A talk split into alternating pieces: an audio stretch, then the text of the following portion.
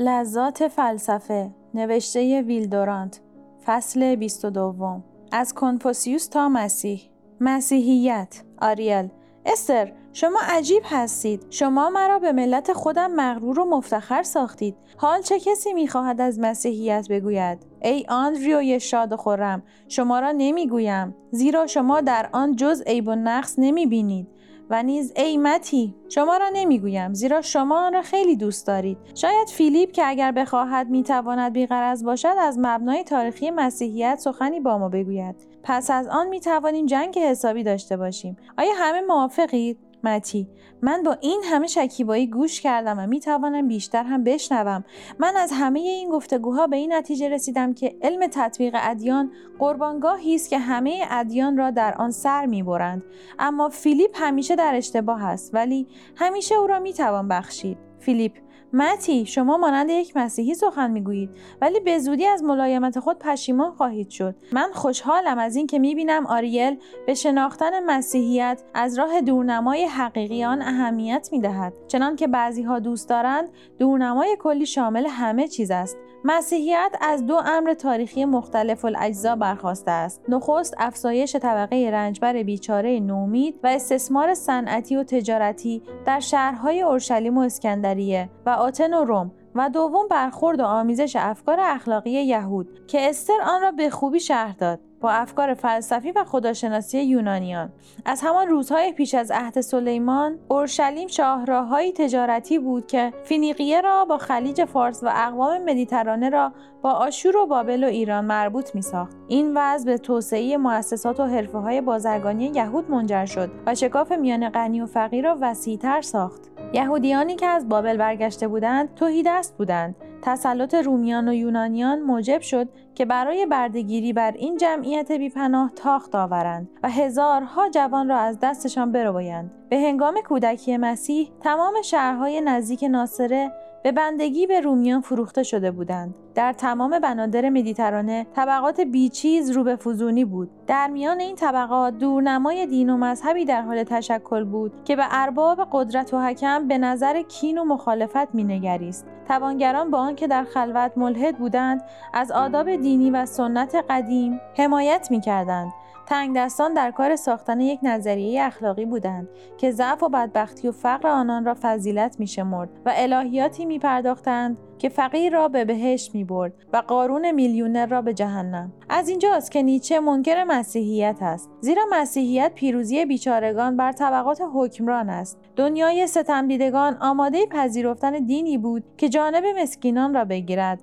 و فروتنی و تواضع دل را فضیلت شمرد و به بهشتی نوید دهد که در آن زنجیرها و تیرهای جانسوز این جهان را با سعادت ابدی پاداش دهند. امروز مسیحیت با مسئله بزرگی مواجه است و آن اینکه وابستگی خود به ثروتمندان را چگونه با گرایش ذاتی خود به تنگ دستان وفق دهد. در این زمینه ظلم و فقر است که من کمونیسم مسیح و اخلاق او را می‌بینم. زیرا او مسلما کمونیست بود و معتقد بود که همه ضروریات زندگی متعلق به همه است و توانگر باید درویش را در همه اموال خود شریک کند. به قول نیچه اگر مسیح امروز زنده بود او را به سیبری تبعید می کردند ولی هر فقیر و غنی که قصه او را آنچنان که در بشارات نخستین آمده است بخواند به ناچار به سوی او کشیده می شود او جذابترین صورتی است که تاریخ نشان می دهد و در این باب او را مانندی نیست. دریغا که او با کلیسا و علم الهیات در هم آمیخت. گرچه این امر ضروری و ناگزیر بود. افسوس که اگر روزی کلیسا و الهیات از میان بروند بشریت ممکن است بزرگترین آموزگار خود را به دست فراموشی بسپارد. آین اخلاقی او به صورت تصفیه شده و دور از جنگ و پیکار تصورات اخلاقی شریفترین یهودیان بود. کلاسنر به دقت نشان داده است که چگونه او جزئی از زمان خود بود و چگونه وارث سنت قهرمانی و پیامبران و علمای اخلاق اسرائیل بود. هلیل جد جمیلی ایل که معلم بلس مقدس است یک نسل پیش از مسیح گاهی با عین جملات مسیح سخن می‌گوید. درباره همه همسایه داوری مکن مگر آنکه خود را به جای او بنهی. فروتنی من سرافرازی من است و سرافرازی من فروتنی من. آنچه نخواهی با تو بکنند درباره دیگران مکن. همه قانون در این جمله است و بقیه هرچه باشد شرح آن است. با وجود این مسیحیت به یهودیت آینی افسود که به همراه داستان مسیح و شخصیت او علت پیروزی او را بیان می کند مسیح در آغاز تعالیم خود را از جهان دیگر چندان سخن نگفت. او ملکوت آسمانی را در سلطنت هزار ساله بر زمین و در صفای دور از خودبینی روح دانست. فکر بقای روح جزء آین تاریخی یهود نبوده است. یهودیان در ایام قدرت خود تعلیم داده بودند که شخص باید خود را در جامعه مستقرق سازد و رنج و زحمت نه برای حفظ شخص بلکه باید برای حفظ دولت باشد و به این ترتیب فکر بقای جاودانی را غیر لازم ساخته. ایوب نخستین کسی بود که به بقای روح شخص توجه کرد. زیرا ایوب نمی‌توانست به خدای عادلی معتقد باشد مگر آنکه در دنیای دیگر مردم درستکارا به خاطر رنجی که در زمین بردند پاداش دهد. وقتی که یهودیان امید به پیروزی را در این دنیا از دست دادند فکر بهش که پاداش اعمال است در کتب ادریس و حکمت و دانیال ظاهر شد. در مسیح نیز حال بدین منوال بود. وقتی که او از استقرار ملکوت آسمانی بر روی زمین نومید شد به جای آن بهشت را گذاشت و از روز رستاخیز وحشتناک سخن گفت. روز رستاخیزی که نصف مردم جهان را با زیباترین زنان همه عالم در جهنم به عذاب ابدی محکوم خواهد کرد. جهنمی که آتش آن هرگز خاموش نخواهد شد و کرمهای آن هرگز نخواهند مرد. متی من در این تصویری که کشیدید نشانه های آن فرزند مهربان خداوند را نمی بینم. فیلیپ شاید هم تصویر من بر خطا باشد هم تصویر شما. کسی چه می‌داند؟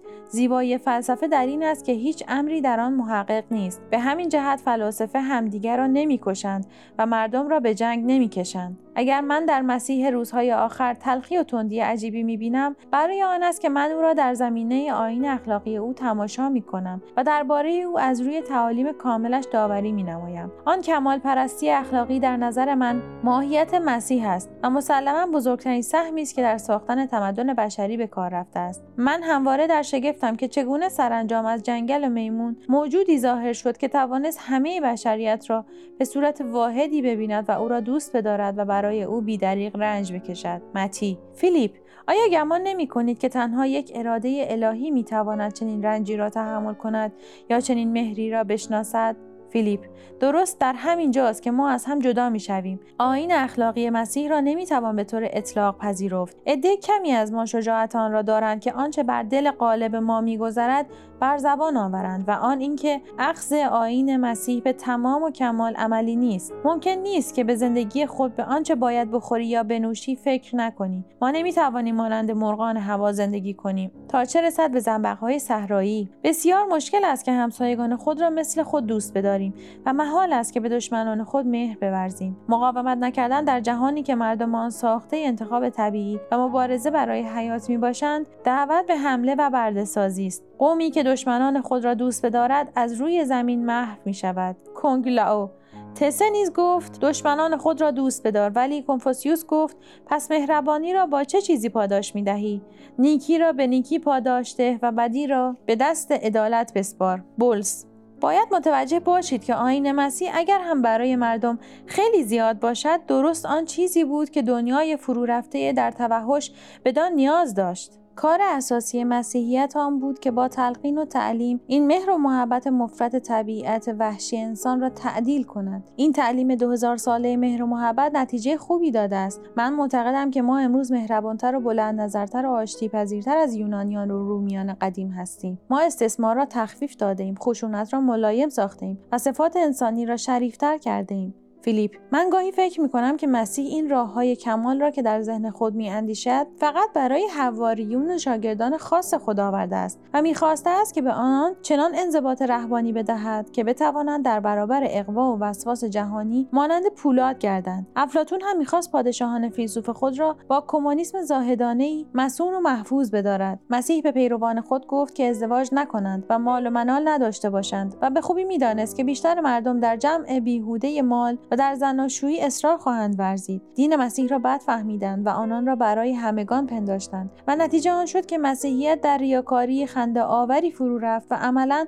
تأثیری در عالم نکرد. آندریو آنچه در این معلم شریف دوست ندارم کینه اوست به جسم و شهوت و بیعلاقگی اوست به لذایز ساده قرایز انسانی. فکر می کنم او یکی از خشک مقدسان یهود بوده است. متی شما درباره او اشتباه می کنید او از تبدیل آب به شراب در کانا سرباز نزد. احمقان روزگارش او را سرزنش می کردند که چرا با میفروشان خوشگذران و با مجدلی های گنهکار باگذشت و با اغماز رفتار می کرد او گناهان جسمانی را با عطوفت مادری در می نگریست شما داستان آن زنی را که به نام زنا متهم بود فراموش کردید؟ فیلیپ متی صحت این داستان مورد تردید است ولی اصلا نوشته شدن این قسمت خود دلیل بر آن است که عیسی درباره زنان رحم و عطوفت خاصی داشته است. اینکه این تنزن پرجوش توانگران و این دوستدار انحراف ناپذیر تنگ دستان طی یکی دو قرن به قهرمان افسانه دینی تبدیل شد دلیل بر آن است که بشر همواره تشنه افسانه و داستان است و نیز دلیل نفوذ نیرومندی است که اساطیر کهن در تشکیل دین مسیح داشتند. تئودور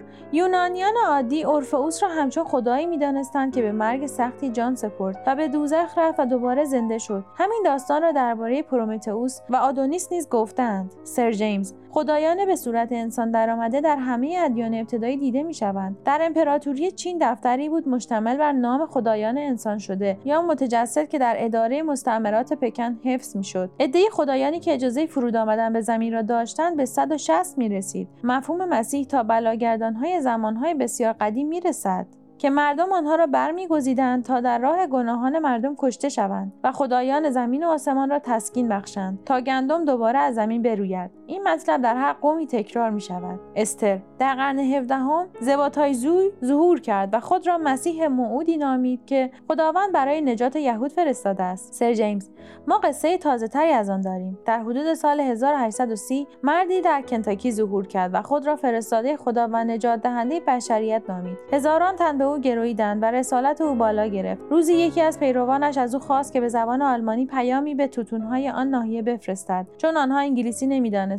و دریغ بود که به این علت پیام الهی را در نیابند و به جهنم بروند. ولی نجات دهنده تازه اعتراف کرد که آلمانی نمی‌داند. آن مرید فریاد زد چطور؟ تو فرزند خدا باشی و با این همه حتی آلمانی ندانی؟ مسیح کنتاکی کارش در اینجا به پایان رسید. فیلیپ مسیحیان نخستین پس از آنکه عیسی را به خدایی شناختند ناگزیر شدند که چندی به ریزکاری و باریکبینی کلامی بپردازند تا از آن راه به دو مقصود نایل آیند. یکی تناسب منطقی عدد سه و دیگری عقیده توحید. سنت یهود طبعا به توحید می‌کشید ولی خدای یهود خدای جنگ و زور بود و توحیدستانی که مسیحیت رو به آنها داشت خدای بخشاینده مهربانی را می‌خواستند. پس یهوه مرد و آب زاییده شد. چون او خدای همه بود و میبایست این معنی را با وجود شر و بدی در روی زمین سازگار سازد. لازم بود که مانند ایرانیان خدای شری بسازند به نام شیطان یا ابلیس. در این حال آین جدید میبایست با رسوم و آداب اقوام مدیترانهای دایر بر پرستش خدایان سگانه منطبق شود. هندوان و مصریان و فینیقیان و آشوریان و رومیان به سه خدا مانند سه خدا عبادت می‌کردند. ولی میل به توحید مخصوصا در میان یهود مقتضی آن شد که سه خدای دین مسیح را به صورت تثلیث درآورند و این کار را فلاسفه اسکندرانی از روی فلسفه یونانی انجام دادند. بدین گونه علمای مسیحیت دین جدید را دین توحید دانستند در صورتی که در نظر مردم فقط صورت دیگری از چند خدای آشنای آنها بود. مریم به جای ونوس و آفرودیته و ایشتار و ایزیس و مادر بزرگ آیین فریگی نشست. مارس به صورت ملک مقرب میکائیل درآمد و مرکوری یا عطارد شکل رفائیل یا جبرئیل را گرفت. و قدیسان جای خدایان کوچک دوره شرک را گرفتند. هر قومی و هر شهری و هر سنفی برای خود مرشد و زعیم مقدسی پیدا کرد که مانند خدایان محلی قدیم بودند. تعدد الهه طبیعی بشر از نو زنده شد. اعیاد قدیم نیز حفظ شد. و اعیادی مانند عید ارواح و جورج مقدس و یحیای مقدس به طور عاقلانه به جای روزهای مقدس پیش از مسیحیت نشست. عید پاک با عید فصح یهود و آداب بابلی ایشتار و جشن یونانی رستاخیز آدونیکس ترکیب شد. جشن میلاد مسیح در اصل عیدی مصری بود برای تولد آفتاب. وقتی که مدار مقدس آفتاب به سوی شمال میگراید و روزها شروع به درازتر شدن می کنند مصریان آفتاب نوزاد را به صورت کودکی نشان می‌دادند که کاهنان آن را بیرون میآورند و به مؤمنان مینمودند. در این حال آداب قدیمی نیز در مسیحیت پذیرفته شد. تعمید رسمی قدیمی بود که نشانه دخول جوانان به بلوغ و استفاده از مزایای رشد است. این رسم به شکل ارتماس کامل در آب و نجات کذایی از غرق درآمد که به معنی تولد نوین بود. تئودور در آین دیونوسوس جوانی را که به سن رشد می رسید مولود دوباره می نامیدند. فیلیپ. اشاع ربانی چنان که سر جیمز نشان داد از رسم خداخوری برخواسته است. آین تقدیس و تزکیه به جز عمل تبدیل خون و گوشت مؤمنان به خون و گوشت عیسی به همراه لباسها و آوازهای یهودی از آداب قدیم کنیسه های یهود گرفته شده است و کلیساهای نخستین کنیسه های یهودی بودند. این آداب و تشریفات نسل بعد از نسل پیچیده تر شد و عقایدی باور نکردنی شد. طبقه روحانیان مقتدرتر شدند و در علم کلام و آداب دینی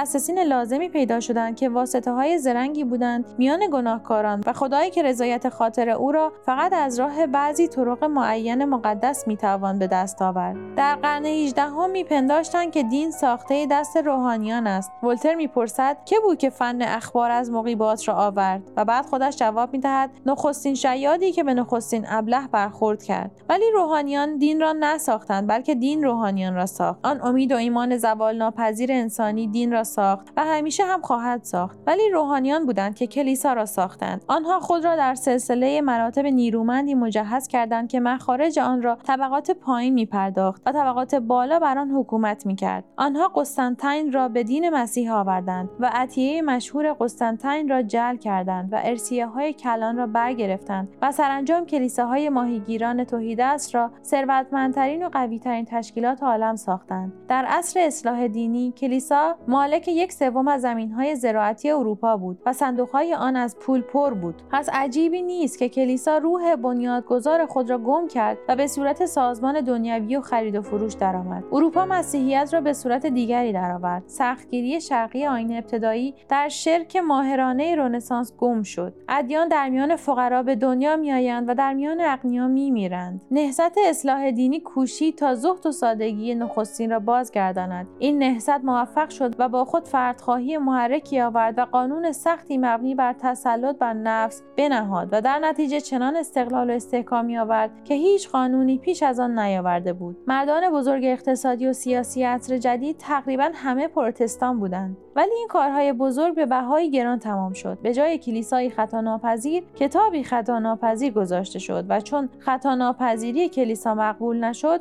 راه برای تفسیر و تعویل شخصی کتاب مقدس باز شد. نتیجه آن شد که هر صاحب هوا و هوسی فرقه بنیاد نهاد.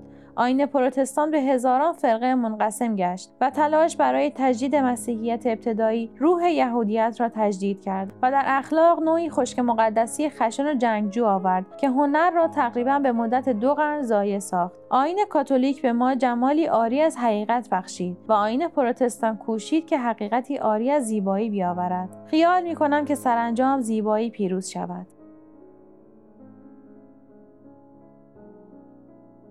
برای ارتباط با ما آیدی صوفی underline کاپل را در اینستاگرام جستجو کنید.